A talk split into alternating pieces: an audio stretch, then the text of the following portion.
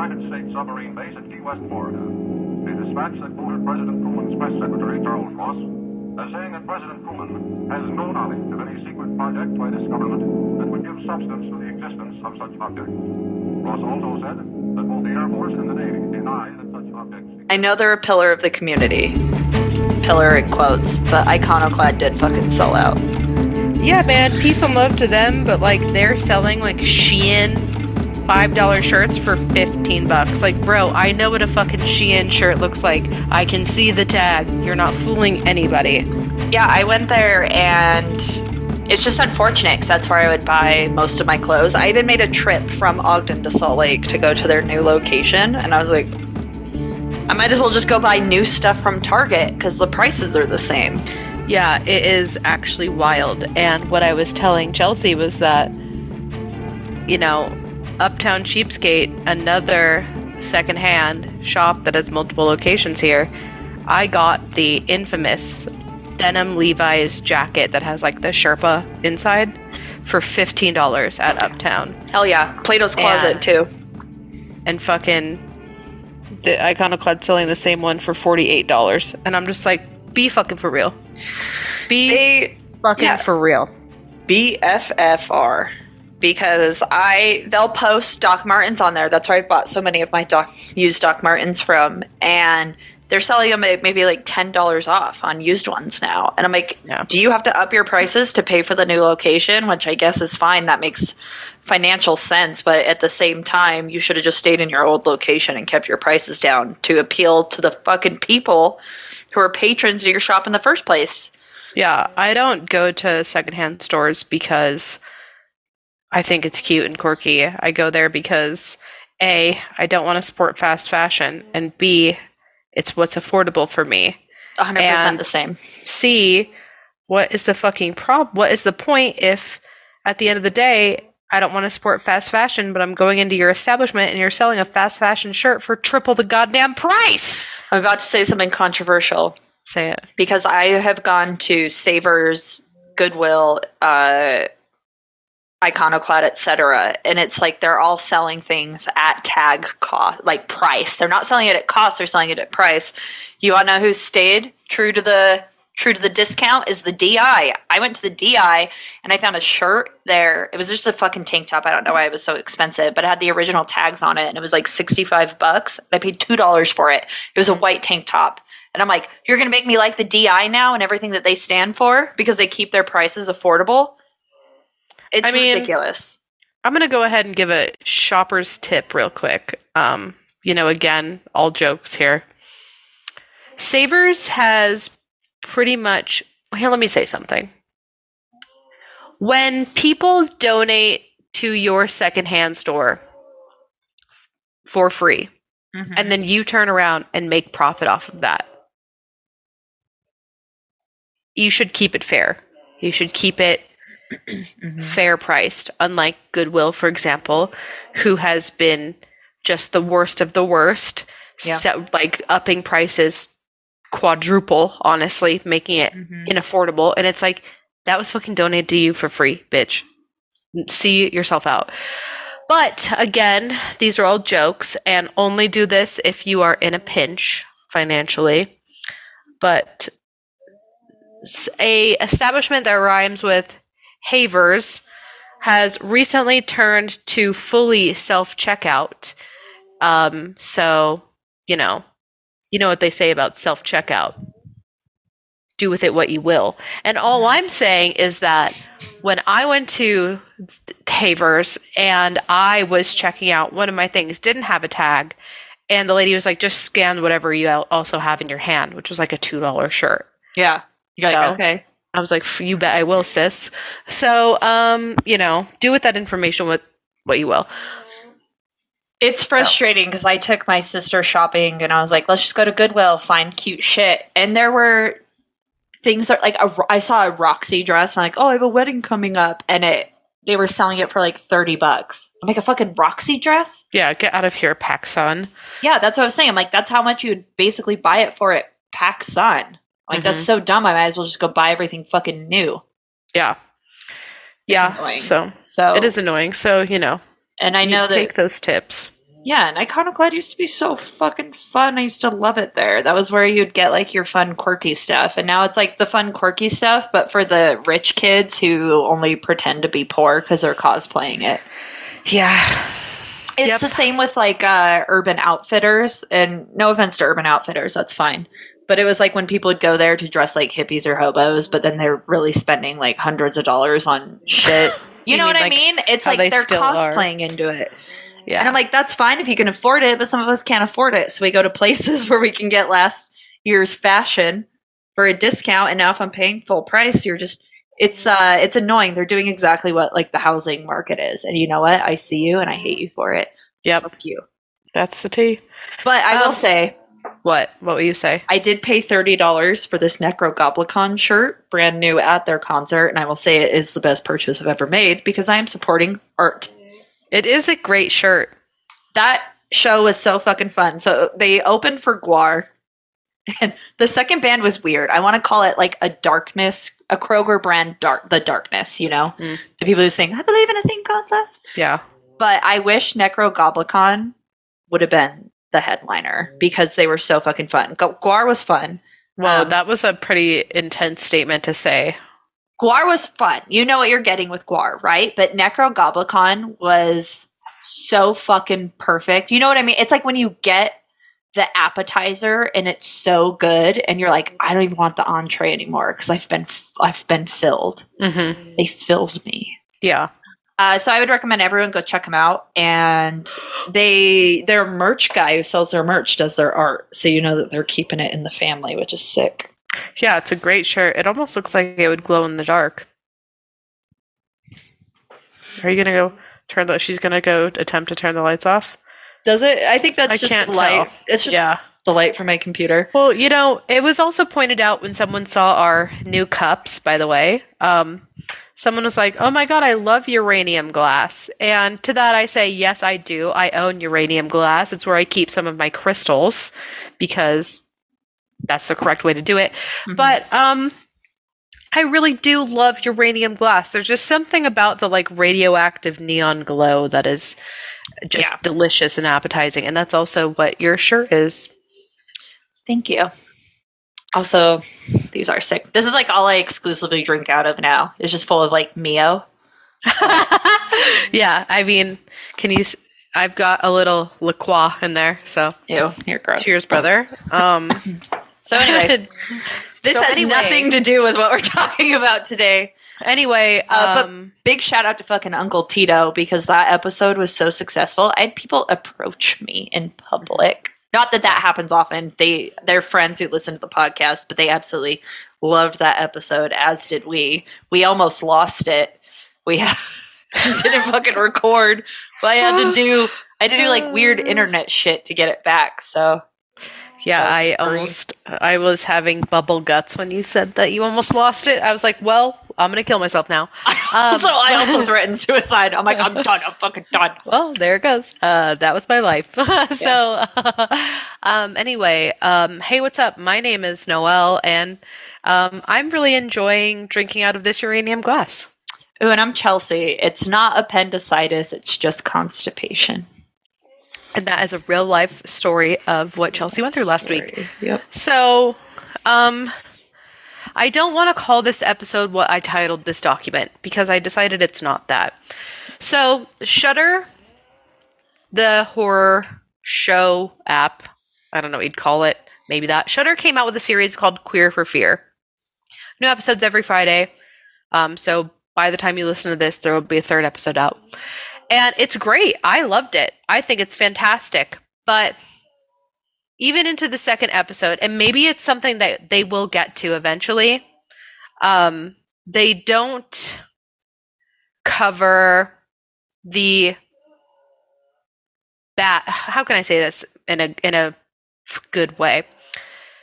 There are both positive and negatives to um, queer coding and queer representation in horror specifically, and they are really gassing up um, the positives, even when the positives are like, I saw myself in this monster, right? Like they are, it's still positive.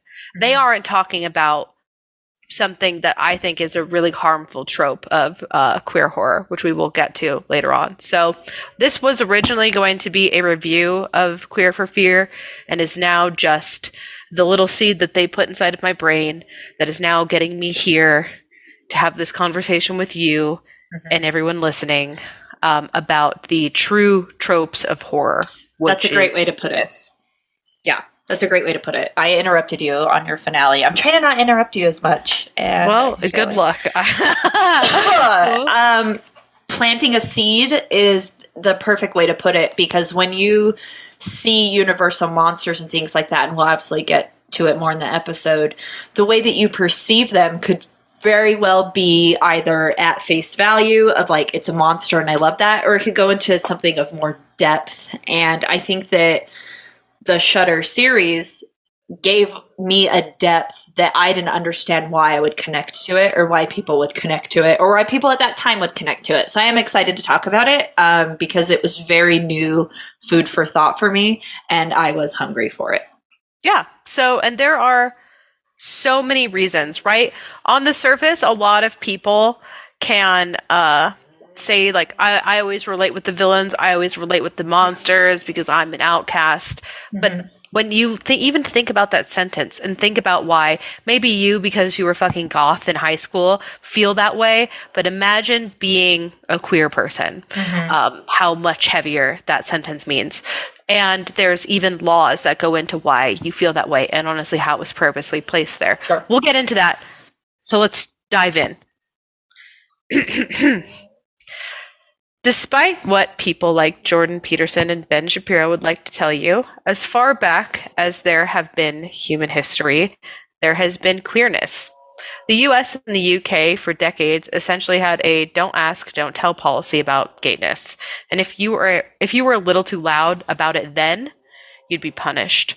But even our vocabulary gave roundabout ways of explaining the gay away, if you will.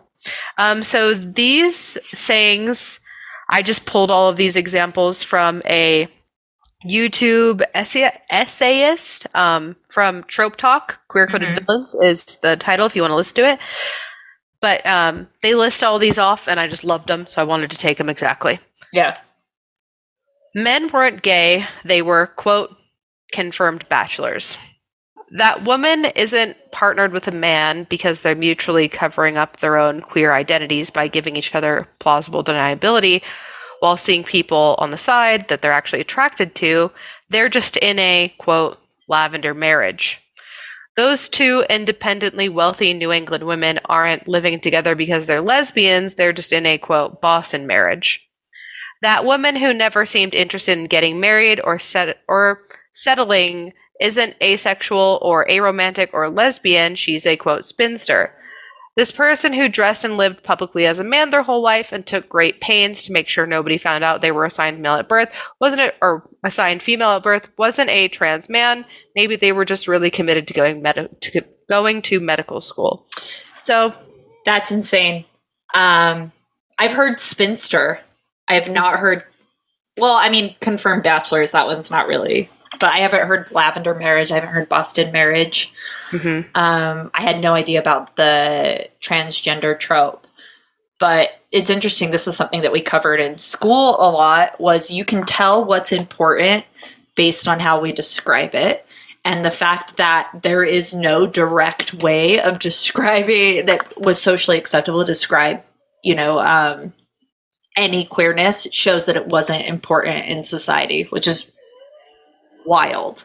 Um, Yeah, it's it's interesting because in this time period, in like the the 18th century into early 19th, when it came over to the U.S. and stuff, it's just like there was literally vocabulary about it. It just Mhm. wasn't saying verbatim, you know, Yeah. queerness, gayness, homosexuality, lesbianism, whatever. It was never saying that. It was always like these roundabout, like uh, fun little Dr. Seuss sentences to describe what it actually was. Um, and you could even say that we had it, you know, it, it's still, it's still kind of trickled on because what what's the joke about? Like, oh yeah, that's my that's my grandma's best, dearest, closest friend who Mhm. she's lived with for the past 50 years. You know what I mean? Yeah. Like we still we still have Oh. those little Dr. Seuss sentences. We even have ways of navigating around it. So if a guy takes care of himself, we won't just say he's a guy who takes care of himself because that's an inherently gay trait that society has assigned or is a female trait. So we say metrosexual. And then you can be like, oh, so they're straight, but they take care of themselves. Like, we won't even approach the subject um, of any like feminine trait that we've attached, uh, which is so fucking fun, isn't it? yeah, it, still it's do it. it's very fucking silly. But um, just like, you know, the opposite side of the coin, while they had these terms like lavender marriage for these arrangements, which a lot of like artists were a part of and contributed to. Um, if you did get caught, if you did, if you were just like a little too loud, actual punishment would happen. So Yeah. some of the most um, famous historical punishments of public gayness come from Alan Turing and Oscar Wilde, and we're going to specifically stay on Oscar Wilde because he's the tie into horror. If you couldn't figure that out, um, so both kept their relationships very private, and all their relationships were completely consensual. Um, Oscar Wilde was the more outwardly flamboyant of the two examples here, but both men, both men, like while in like gay relationships, consensual gay relationships, like they still Mhm. kept it on the low. Mhm. So much so that Oscar Wilde actually took the Marquess of Queensberry to Like court- Queersbury. yeah, tell her, tell her, tell her, tell her. Um, took her to court for um, libel when he accused him of sleeping with his son, which from secret love letters he did do, and we do approve of that. But Oh, yeah. whatever. Um, but at this point, like Oscar Wilde would rather go down fighting Yeah. than the mere accusation of being gay, like just in the public, right? Because like all his fucking friends knew, but like it was a Yeah. public. You know what I mean? It's like the open secret hmm where it just can't be addressed, but it's allowed to exist. Exactly. And it was, he just didn't want to deal with like the societal negativity that surrounded something like Mhm. being outed. Yeah. Um, and it was in this court case where a team of private investigators, a fucking team, put Wilde's entire life on blast, exposing him of not only his homosexuality, but every single relationship. Like they just hung him out to fucking dry. Um, he did try to deny everything at first, but it was so it was the gravity of it was so insane that the case entirely flipped right? Because it started off as oscar trying to sue for libel then turned into everyone against him. Mhm. um, so the case was flipped and turned on him by the news of his relationships and he was arrested. And he tried pleading not guilty. Um, but at the end of the day he was a fucking poet and kind He- of a hopeless romantic Well, it was really shitty too because he like walked into the courthouse just in a full pink suit, like flinging confetti, and he's like, "I'm here!" And it was like he did like cat, cat, cat, cat, cat. yeah, he vogued. Yeah, he he vogued into the courtroom. Um, so he, like, even though he tried to fight it and deny it, he was a fucking little soppy poet, and um, he let the case cave in on itself. And he just he owned it. By the end of it, he just owned it, and he Yeah. defended took it like a man. right? Mhm. He defended it by saying, quote, Love that dare not speak its name. And in his statement, he summarized how, quote, that love between two men is perfectly natural, beautiful, noble, and dating back to ancient Greece. And it's not the fault of that love that the modern world doesn't understand it. Dude, and he here's what was so impressive about it was like Oscar Wilde wasn't a degenerate by any means and he wasn't any scourge of society. So he could have just gone to France and been okay. Uh, but he decided to stay and be like, I didn't do anything wrong. So I'm going to stay here and fight it. And that's what makes his story a little bit more heartbreaking because he was willing to be a political uh, figure in a sense to defend something that he shouldn't have had to defend against in the 1st Mhm. place. Like he didn't start the fight and then he got dragged into it. Yeah. Um, Well, I mean, the thing about Oscar Wilde and what happened to him is because, like, he first he went to court trying to say, "I'm not gay. How dare you say I am? I'm going to sue mm-hmm. you." And then it turned around, and that person was like, "I have literally libraries of evidence that you are. I'm going to charge you." And then it Yeah. turned on him. He tried to deny it at first, and then at the end, he was like, "No, fuck you guys. My Yeah. love is beautiful." And there's something about that that relates to like the nature of it, like mm-hmm. Queerness, gayness, whatever you want to call it, it's natural. It is just the nature of, of a person. And that theme of fighting nature comes back into play into so many horror tropes of queerness, which we'll talk about later. But um, let's end this sad story of Oscar Wilde with what happened. Um, because while his heart remained free from the chains of shame when he finally just let it out and let it be that he was a gay man, um, he was charged with gross indecency with men, which is what the um, the legal jargon was for being out. Mm-hmm. He served two years of hard labor from 1895 to 1897. Um, and those close to him said that he was never the same after this, obviously, just a changed, kind of broken man from the hard labor. And he ended up dying from meningitis three years later. Yeah. 100% a death sentence for. Yeah. It would be a death sentence for me too. If you're like, you have to do two years of hard labor, I would just like inhale cat hair and off myself of an asthma attack. yeah, it was. like It definitely was like specifically um, giving him the punishment of hard labor. It's just like they were just trying to break him.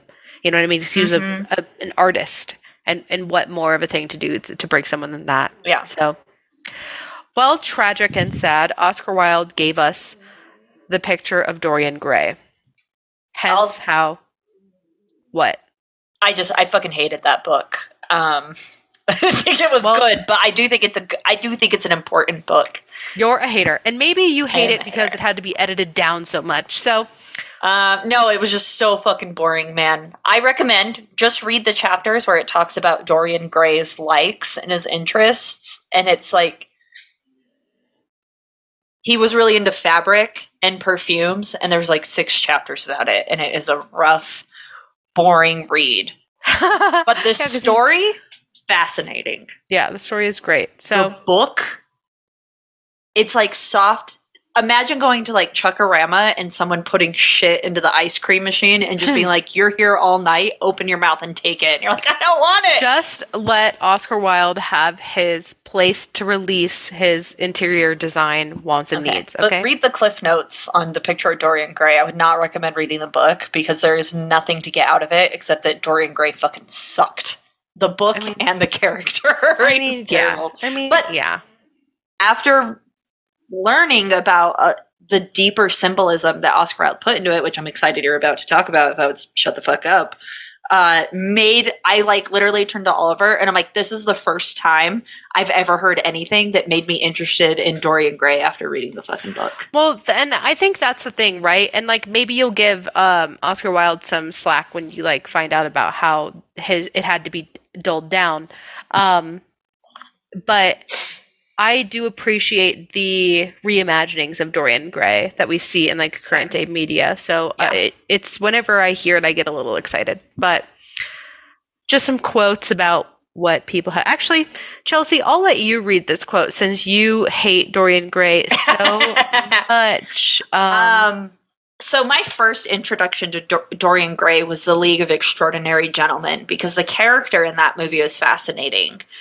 And so then I read the book, and the book um, was very dry because it's it's a book of its time, right? Mhm. Um, it read exactly how a book of its time would be expected to read. But also, Dorian Gray was a huge prick. Like he was fucking mean to people, and he was awful to women. Mhm. Uh, but he was forced to be in these relationships, so now my whole mind is getting blown. Um, but yeah, let me go ahead and read this. wait, I'll, I'll I'm putting it at the bottom. So let me. I'll okay. I'll start here. This is Oscar Wilde. Okay, quote. There is no such thing as a moral or immoral book. Books are well written or badly written. That is all. And this was something he had to write in the preface to the 1891 edition because of the backlash from its original release. Um, Before it hit the presses, Wilde's original version had been watered down by taking out the quote explicit same sex attraction and gave Dorian some female lovers. Um, the story tells of a man who never ages while his portrait turns decrepit and rotting. So go ahead and be the Daily Chronicle of London, Chelsea. So the Daily Chronicle of London stated that the story was unclean, poisonous, and heavy with the mephitic odors of moral and spiritual putrefaction. And mephitic, I looked it up. It's like evil smells. It's like Oh, okay, good. specifically evil smells is what they're trying to say. I tripped on that word because I don't think I've ever seen it before. Yeah, uh, it's a, it's a tough one. So, why would the Daily Chronicle of London and Chelsea say these things? Because within the first few you. pages, within the first few pages, it's as clear as a rainbow that Basil Hallward, the painter of Dorian's portrait, is in love with him. And if you Mm. couldn't guess it, Dorian was, you know, a little bent wrist of, you know, the time. Yeah, he is a beautiful man with beautiful uh, Habits and hobbies. habits and hobbies. Yeah. um, Oscar Wilde's The Picture of Dorian Gray wasn't the first novel to layer both direct and indirect or coded queerness into literature that would then be turned into film. But before we get there, I'm going to jump a little forward before going all the way back to the beginning. Dude, what a bummer. That I just want to say that if I if they would have put if that would have been in the book, if it could have been as Oscar Wilde intended, I do think it would have been a better story. Because what you instead get is Dorian Gray meets this woman who falls madly in love with him and then he's just shitty to her. And then um I think he even makes her get an abortion. I don't remember. Uh fuck. I I would say I would reread it, but don't hate me. I would almost love for someone to rewrite it with the intentions that Oscar Wilde had. Make That would be fascinating. About gay men. I would love to see because obviously the story was changed when it had to be dampened, Yeah. which reminds me of going off script for a second. Reminds me of um, Interview with a Vampire. So, Interview with a Vampire, Anne Rice's book is queer. It is gay. It is about a gay relationship between two two men. One turns the other into a vampire. You know, they raise a child together. That that is literally it. But because when it went to film, that was in the 90s when the AIDS epidemic was going on. No one wanted to, to everyone was excited to turn the book that was so massively popular into a movie. But Yeah. at that time, no one was ready to have two gay men swapping blood. They just Yeah. were not going to fucking have it. So even though it eventually went into the hands of a gay director, they still had to dampen the story. Mhm. And it's why Anne Rice took a fucking page out in in a magazine to say, fuck this movie, fuck all of it. And like, yeah, girl, yeah. Like I get why you would say that. And you know, she wasn't she wasn't wrong for that. I mean, she would be, but she wasn't at the time because i i get why she felt that way. I get why she did that. Um they still gave us a good movie and she obviously went back after she saw the movie before it's released got another pager and said apologized for you know what she said Yeah. but um the new remake of interview with a vampire that is i think it's like amc plus um, I feel like it's supposed to be a series, right? it is a series. I got to watch the first episode. Incredible. It's fucking Is incredible it? and it's such a shame that it's on like one of those like bonus package streaming services because everyone should watch it because within the first fucking episode they give you all of the gayness that it originally had. It it puts it right back in. It's fantastic i think it's such especially with um Anne Rice's son helps on he helps on the show. Anne Rice was going to, but of course she passed. And I think nothing is a better homage to her and her legacy than giving vampire like interview the vampire its like Yeah. origin, its roots in um being a gay love story of trial and tribulation. So um shout outs to that. Big fan. But um yeah, so anyway, let's talk about so I said we were going to jump into the future. We're mid right now, mid late 1800s, early 1900s. We're going to jump all the way forward to the 1930s to 60s, and then we're going to jump all the way fucking back. So, because it, it's going to get sad, and then I want to end it on a good. So, this is a sandwich I've created. In the 1930s, the Motion Picture Production Code, aka the Hays Code, was put into place. It defined what was allowed in film entertainment, but at its core, there are three things it aims to cover. Chelsea, can you read these? This is a direct screenshot of the actual printed Hays Code. Can you read these three general Yeah, principles? so the general principles number one no picture shall be produced which will lower the moral standards of those who see it. Hence, the sympathy of the audience should never be thrown to the side of crime, wrongdoing, evil, or sin. Two, correct standards of life, subject only to the requirements of drama and entertainment, shall be presented. And three, law, natural or human, should not be ridiculed, nor shall sympathy be uh, created for its violation. It sounds like the Comic Code Authority. Pretty similar. Um, the Hays Code also goes into ban masculine women, feminine men, and interracial relationships. Interesting. Also, know that this code wasn't shut down into the 1960s. So, before I talk about my little paragraph here, Chelsea, what do you think these codes would do? What do you think? What do you think is the effect of this?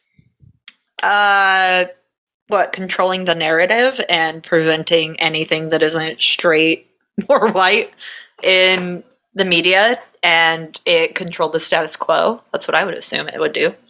And even more specific than that, the sentence that, like, you cannot have the audience sympathize with someone doing crime, wrongdoing, evil, or sin. So, how the the reason why I interpreted this is something similar to the Comic Code Authority is because they had a similar rule. So it was the bad guys always had to lose at the end, and that's where you got the monster of the week type comic books. It also showed cops in good light, and it also showed that the hero would always win. Um, monsters would be unmasked and human like turn like kind of like Scooby Doo, where they would unmask the villain. It was always a person at the end. Um,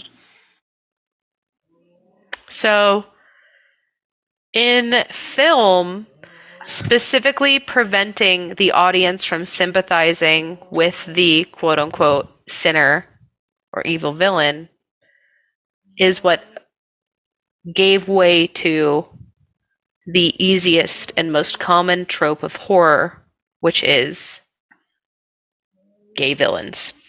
And these laws, right here, are what directly and indirectly made the Mouse House design Ursula after the drag queen Divine.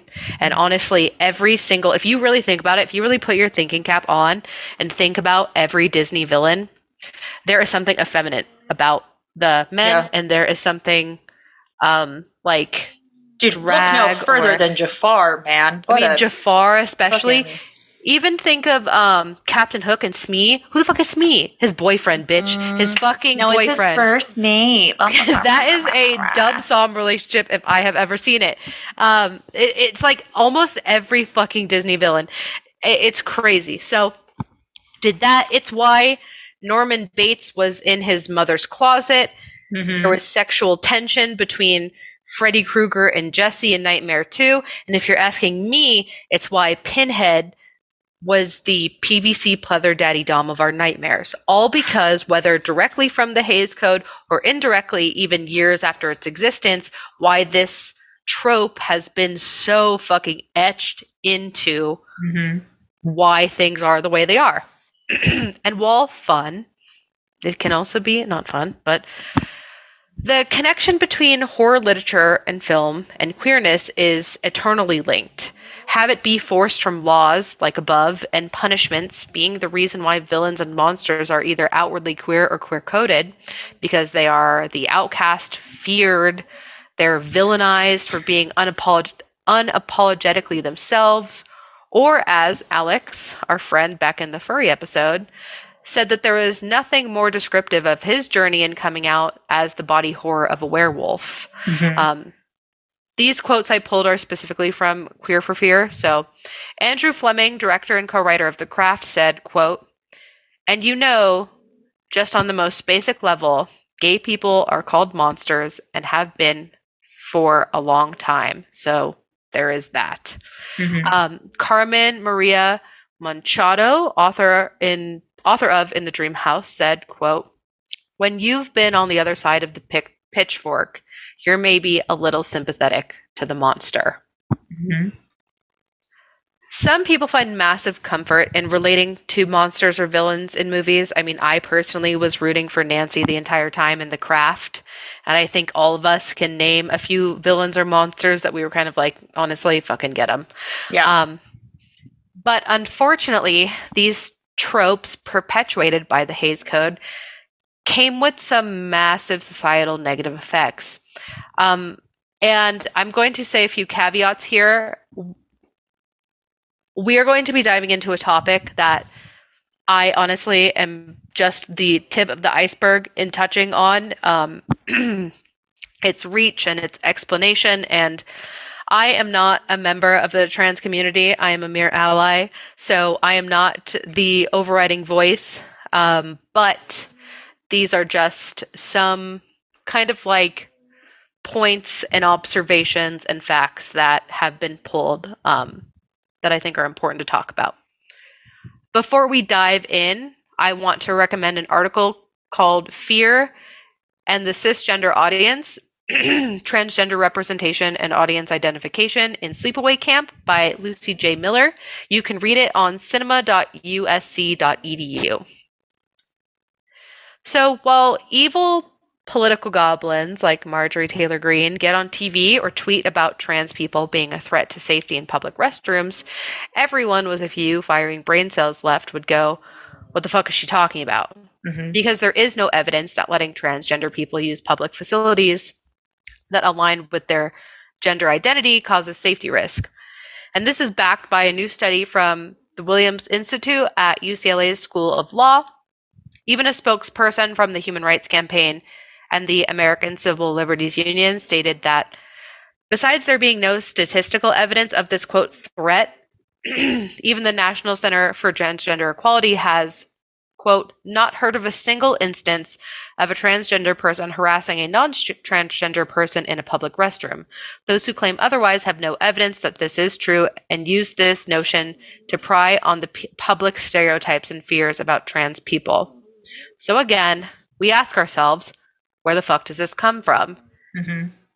And there is an unfortunate answer and factor, which is pop culture. Yeah. Let's make something very clear right here as well. None of these examples are even trans folks. They are gross misrepresentations of based off of like uneducated stereotypes, or Yeah. they are just cross dressing but you have to think that this is an audience from the 1960s, even to current, um, under the chains of the Hays Code, where a lot of these stereotypes and tropes were first kind of laid down.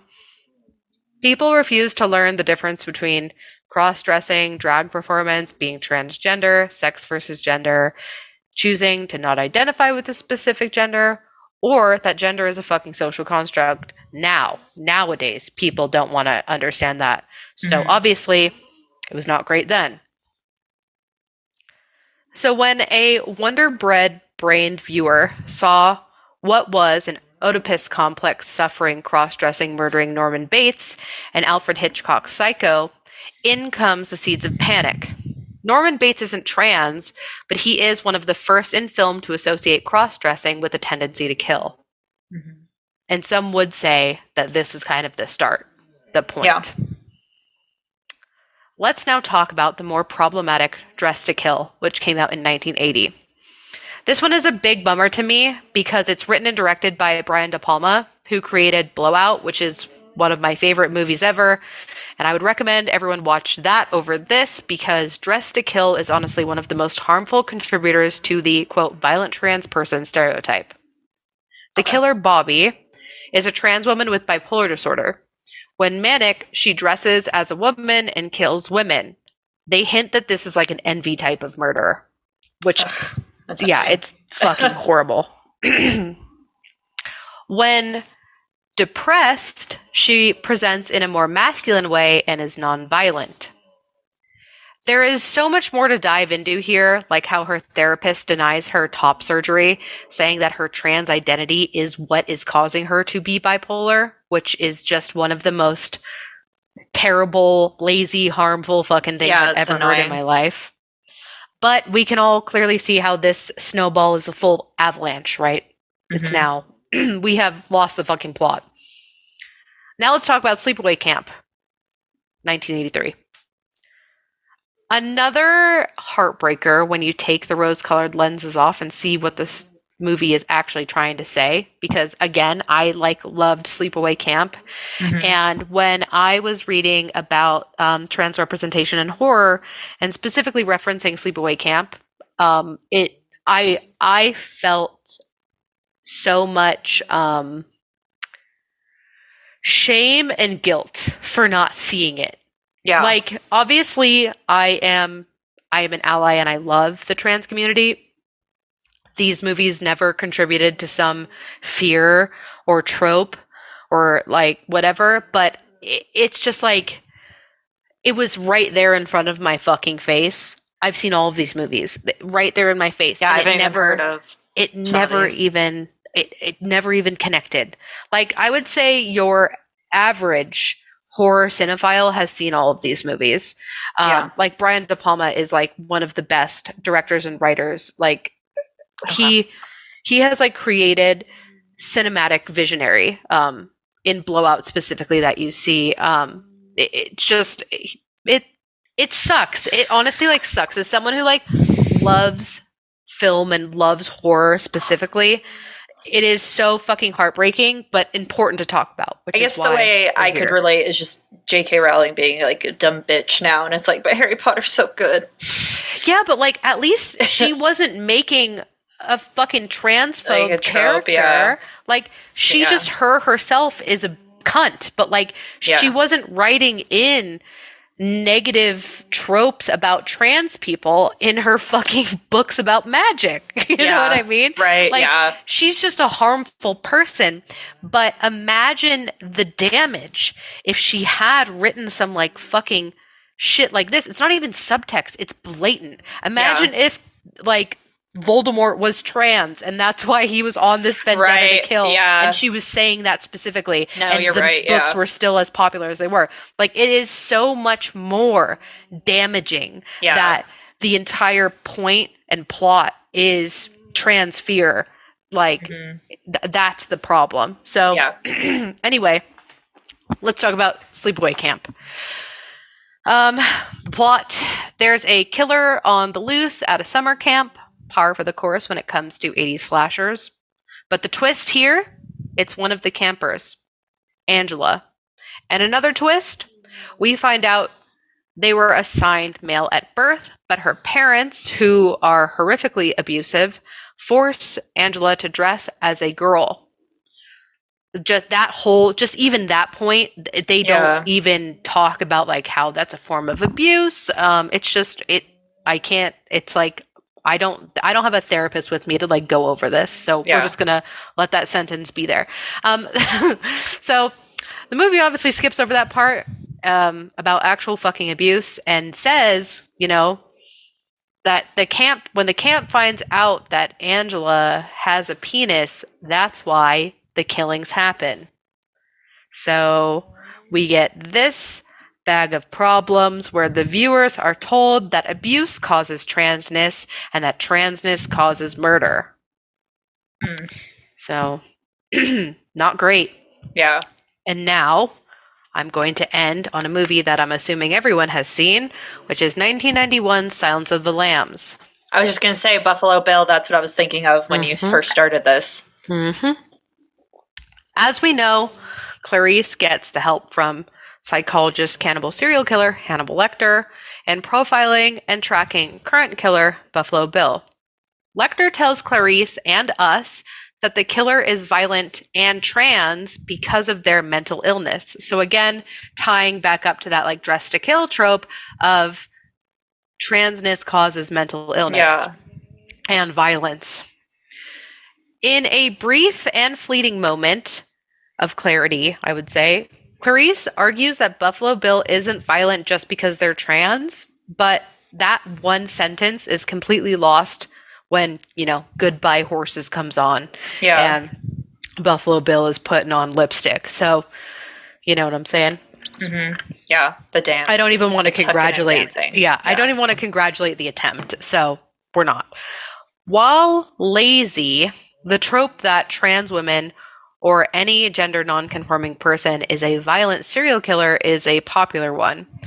And if we are to sit up at night with our red yarn, we'd unfortunately find the connection between this horror trope and bringing transphobia into the homes of viewers and giving people like man eating titan marjorie taylor greene some sort of justification in their hate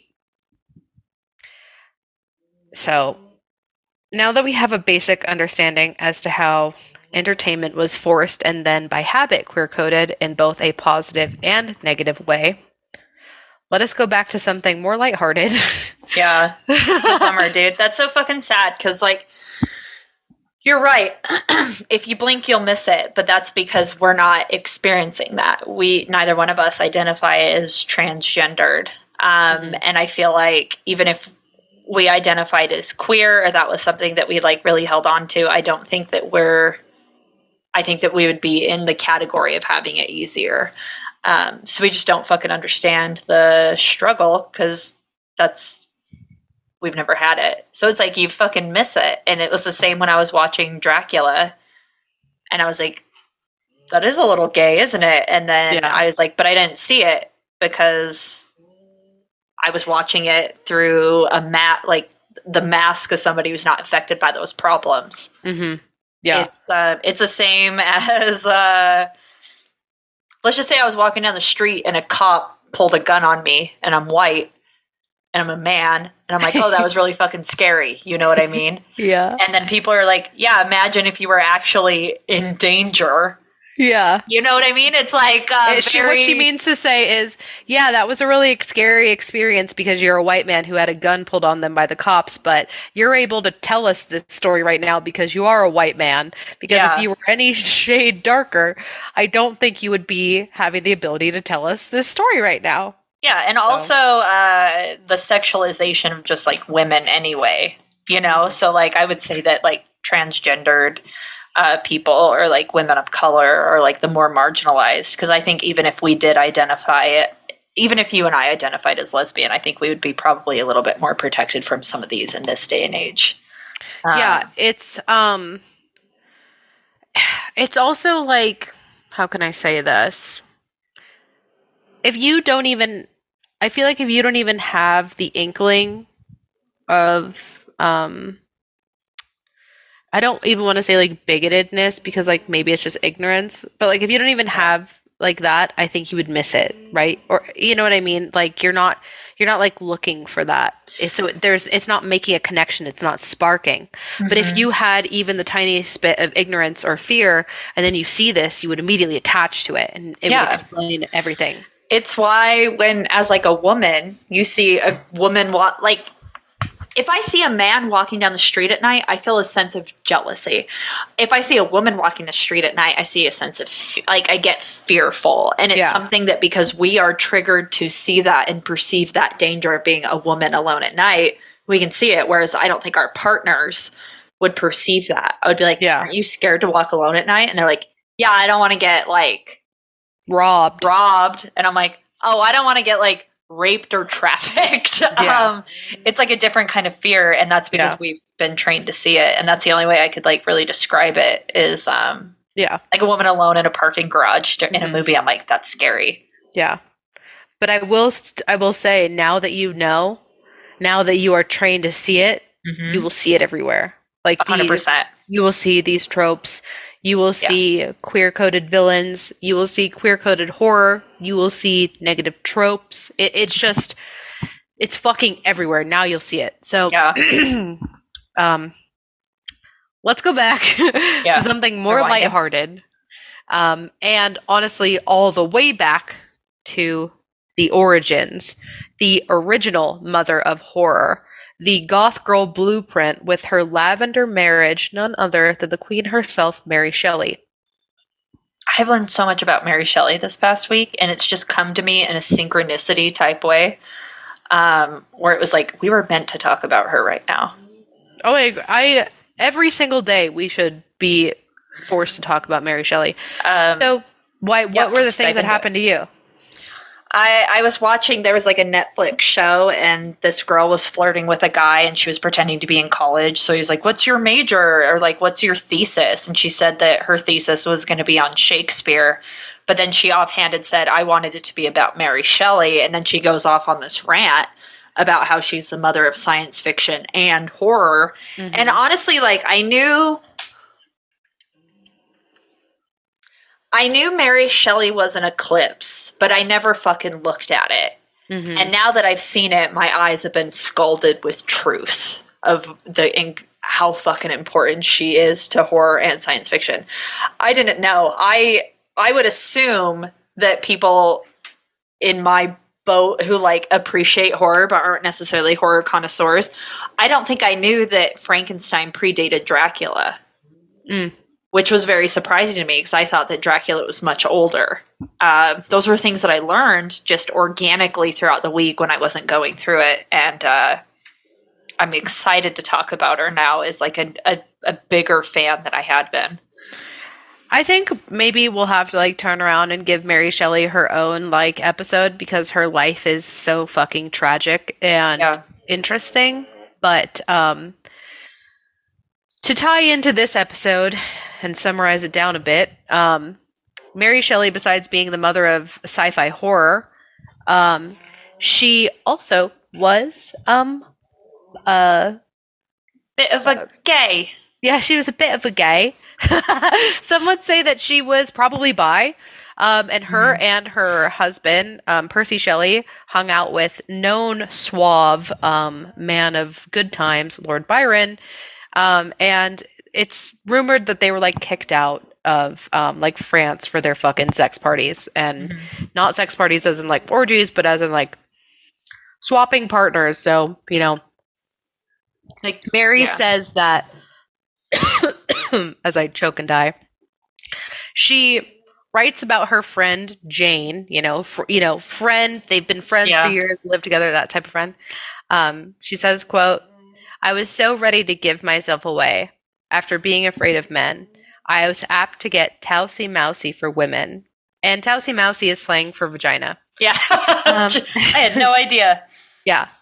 And honestly, go uh, watch Queer for Fear episode one because they bring on a drag performer, uh, Alaska Thunderfuck, to read One the entire favorites. love letter that goes over basically how uh, Mary Shelley's, you know, same sex relationships, baby. Mm-hmm. Um, you can figure it out for yourself. But besides Mary Shelley being like a queer icon and mother of sci-fi horror, people say Frankenstein is representative of a lot of things. Obviously, the fears of science, the terrifying reality of a man creating life, playing God with creation and death, and of course, the reason why we're fucking here, grappling with homosexuality. Mm-hmm. Throughout the book, Dr. Frankenstein takes all the best, most muscly parts of a bouquet of men and pieces them together to create the perfect man for reanimation, which is a little gay if you're asking me. Yeah. Why create a man? Why not create a lady friend? It's just like Doc and Frank-N-Furter, Dr. Frank-N-Furter, know, obviously.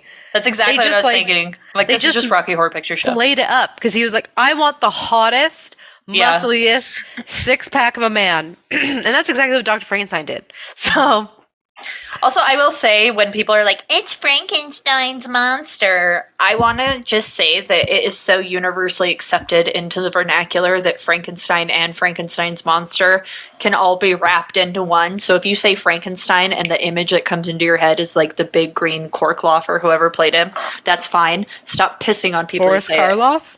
Yeah. Um, yeah. So I that that it's like a trivia question. If you're ever at trivia night, the monster has no name. Victor Frankenstein is Yeah. Doctor Frankenstein. He creates Frankenstein's monster, but it's easy to just call the monster Frankie. Honestly, if you're asking me. So Agreed. So don't at us.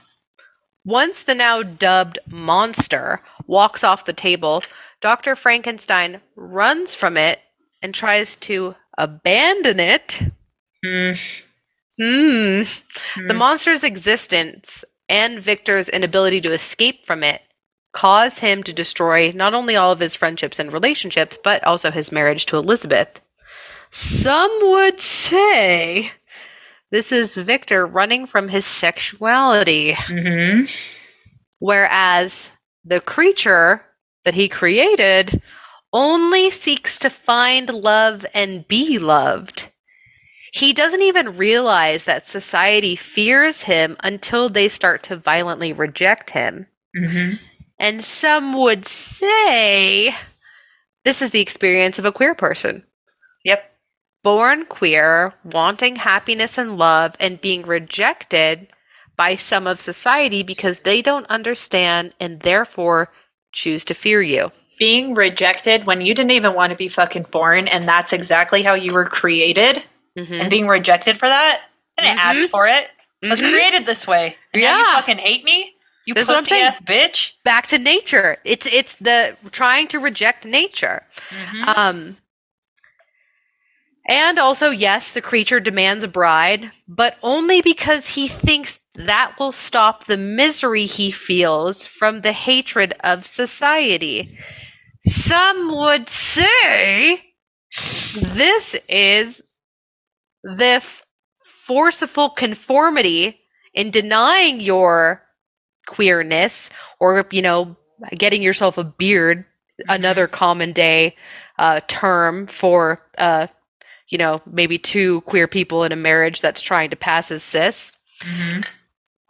the movie ends with both frankenstein and the monster dying some would see this Some would, sir. Despite how much you fight or run from it nature or in this case your queerness is an indistinguishable trait Huh. It's almost like they're made that way. Yeah, it's almost like society was always the problem anyway. And and that's it, right? The the quote I will end you with is the monster is innocent. He is brought into being. He is what he is. It is society that is the monster. Hmm. Fiend. Have you ever had to be a beard? Um, I mean probably. I mean, I did it in a, a less, I guess, not in a, like a romantic way, but I would always go to dances and stuff with my friends in high school. And they'd be like, if I don't go to a dance, like it's going to break my mom's heart. And I was like, hell yeah, I'll go. And oh. uh, that's yeah. cute. I mean, I've beardy that way. definitely I didn't have anything as wholesome as that. Every all of my uh, gay friends were like out, um, Mhm. and it was no big deal, um, especially in my house. yeah. Um, but I there definitely probably were people that I've dated that I was like, you can, you can, you can come out. Yeah, you can come out. You can tell me. Um, yeah. So It's it's so fucking sad, dude. Um, but Oh, it's just sad. It's sad that um I mean it's like we get like a beauty in their suffering cuz like look at what was created and you can say that they're we talked about I can't remember if we talked about this on a podcast or a little bit before, but it was like what if you're not queer and you still identify with the monsters? I do think that's fine. There is a necess- there is an element that's going to exist with these that everybody's going to identify with just because it's the other and we all feel outcasted at some time. I think what we have to do in giving credit to these authors and then these tropes and these monsters was this is the we're personifying how they fucking felt and how they were ostracized from society. And um I mean, like look that's the whole beauty of art though right it's like Yeah. you can read frankenstein and you can watch frankenstein and you can walk away just being like f- fearing life and death right Mhm. that can be the point that you get away with like from it you are just like yeah creating life and death is scary playing god as a mere mortal man is it's wrong, scary yeah. and yeah not right. You can that can be it for you but it would also be a disservice um like for people like us to be talking about this and not also talk about how this is almost a fucking allegory for um trying to stay closeted. And what can happen to you when you do that? And we've been a little bit more woke in society about how like um Elvis, you know, got his inspiration hashtag ripped off certain uh, like people of color who had been doing the like what he had what he was doing for a while now, and um, we have to give like the same credit now to these queer authors Mhm. of creating like giving this creation to Yeah. I mean, fuck, what would Halloween be without these? Like, what would our culture be without like universal monsters? Or what would subculture be or like, you know, outsider identity? Because anytime, I don't know, anytime you go into someone's home and they are obsessed with the universal monsters, 99% of the time, they're not like your cut and dry type of person. And Mhm. it's, you don't have to be like on the fringes of society. You could just have like a, a nose ring, you know? But it's, Yeah.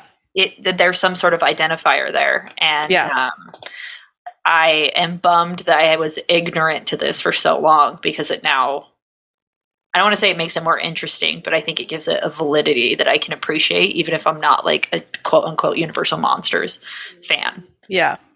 I think it also talking about like having to right the wrongs of the past, just like how we have to go not have to, but it's kind of like what's right to do and important to do to Yeah. go back and give credit where it was due. Um Yeah. like your example with Elvis and how he like just ripped off, you know, like black jazz communities and all that stuff. It's also like when it was like punishable to be out and queer, they were still like queer artists and writers and filmmakers were still putting it in there. The, that's where the whole queer coding comes from. They were still putting it in there, hoping that Yeah. someone like them would pick up on it. And I think that's so important. and it's so Uh, fucking punk rock too like okay then i'm gonna i'm gonna do it in such a way you can't fucking touch me then Yeah. and uh, it's it's also um, calling their it's also like sh- making them show their hand of like it's just a monster what you why are you identifying with it so hard you know it's Mhm. like prove it because if you want to, you're not coming right out and you're you don't want to say i'm a monster especially like in the like now because you'll get what canceled um but it's it's forcing people to identify who the real monster is. You know what I mean? It's like Mhm.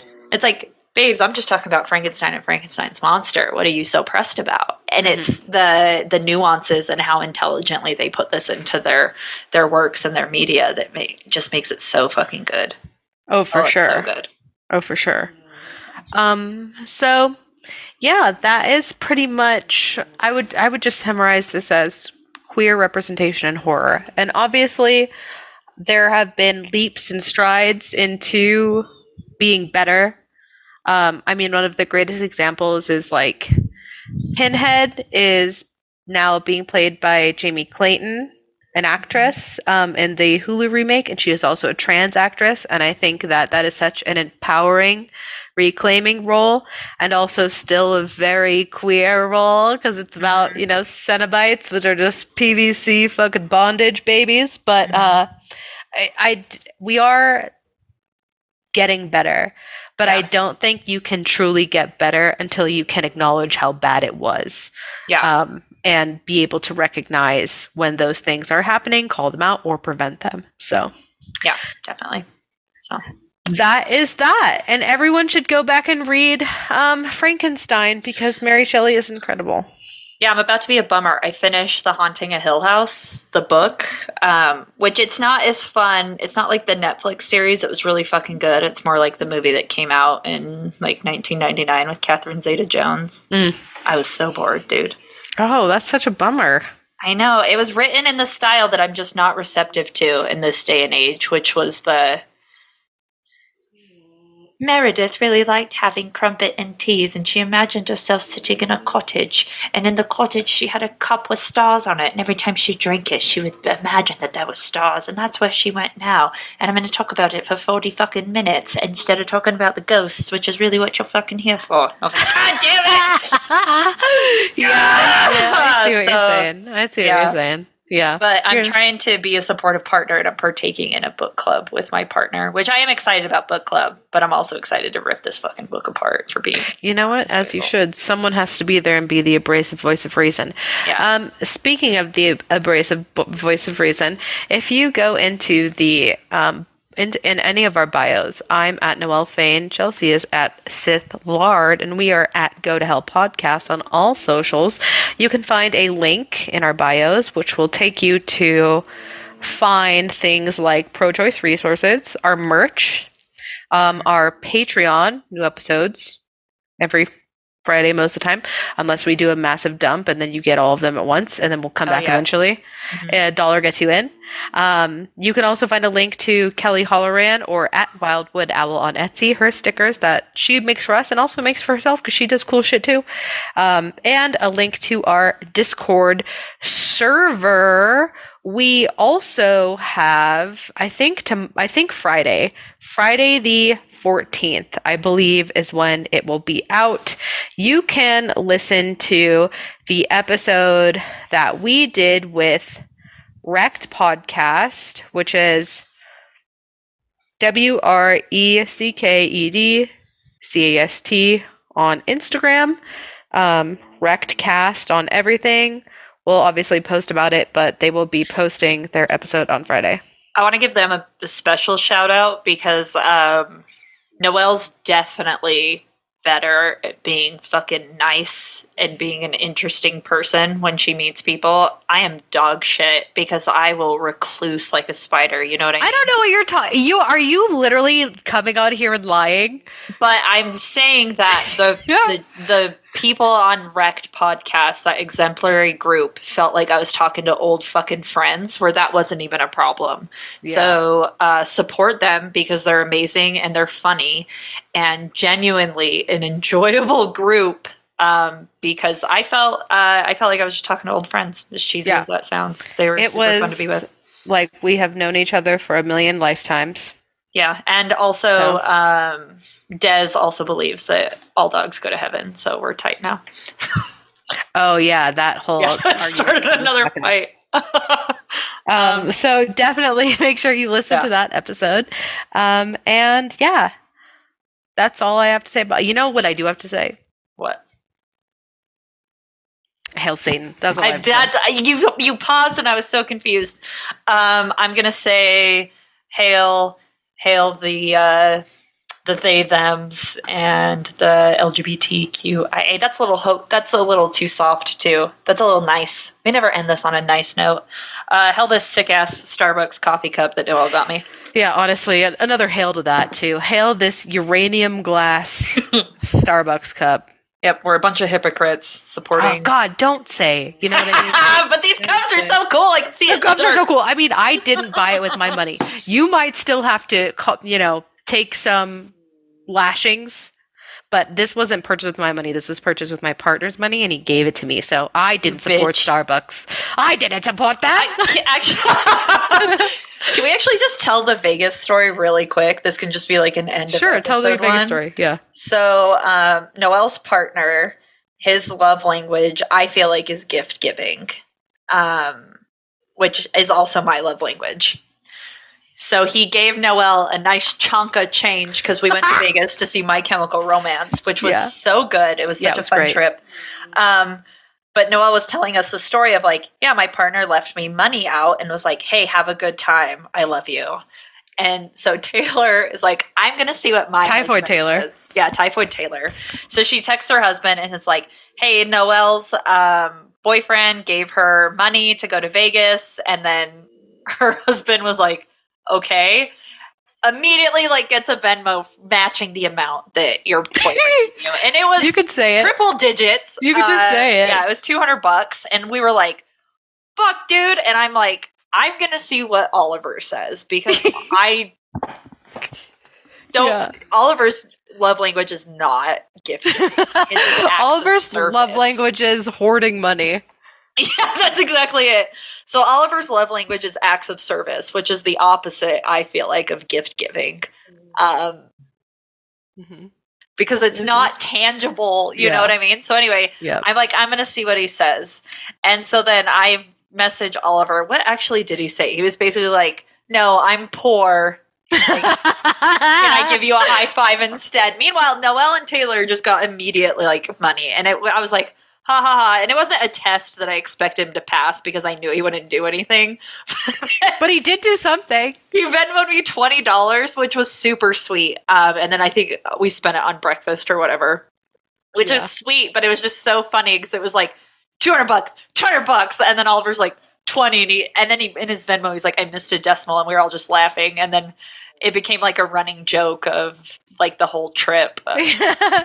It was hilarious and fantastic. And it was a Um, good joke. It had good Typhoid timing. Taylor did send the money back to her husband, but she was just like, I can't believe. Because at first, the okay was kind of like, and you're telling me this why? Yeah, like- He probably, because her husband is such a sweetheart, I bet he internalized that. He said that in his head. And then for saying it in his head, he felt like he had to repent. And so he gave her money, like just immediately. that's hundred percent it.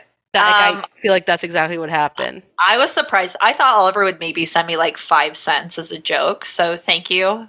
But I 20 bucks is nice. we I feel like a lot of us spent the whole trip manifesting good things for our partners because we were like, oh, so and so would like that, so and so would like that, blah blah blah blah blah. Mhm. Um, so we weren't like trying to take them for a ride by any means, but it was just funny that um, the, the the thing that happened was our I fucking hate that our boyfriends talk to each other They like do. friends So which is stupid. annoying Hate it. because then they immediately started to communicate with each other what was yeah, so let me tell my side of the story, right? yeah And here's the thing as some of you might know, I don't accept financial gifts well because I have dealt with um, financial abuse from partners, so I don't do it well.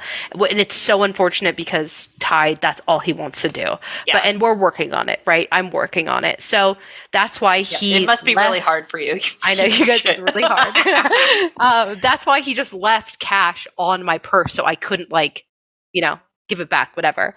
And um, so he calls me when we're at the hotel. Like, listen, this all happened in the drive, and then when we're at Uh-huh. the hotel, I'm like calling to check on my dogs that he were watching, whatever. And he's like, he's like, why did you tell every why did you tell everyone that I gave you money? And I was like, what? And he was like, Oliver texted me and said and I was like, and before I I was just laughing because I was getting ready to tell him the story you just told. yeah And he like you can't be telling people these things to make them upset. You can't make people upset about the nice things that I do for you. And it like basically being like, please stop bragging that you're spoiled because it's making people jealous was the conversation. and I was like, you don't understand. yeah no the, the context makes us sound super shitty but it was all in jest um because the the tea of it is is that oliver got me a house so yeah. um which Yeah, Chelsea lives in a Yeah. three bedroom, two ba- two bath house with a backyard. So let me have my two hundred dollars for Vegas, you fucking bitch. Yeah, so that's the joke is that also Oliver and I like we don't share finances in in like a traditional way, but we do share savings accounts and things like that.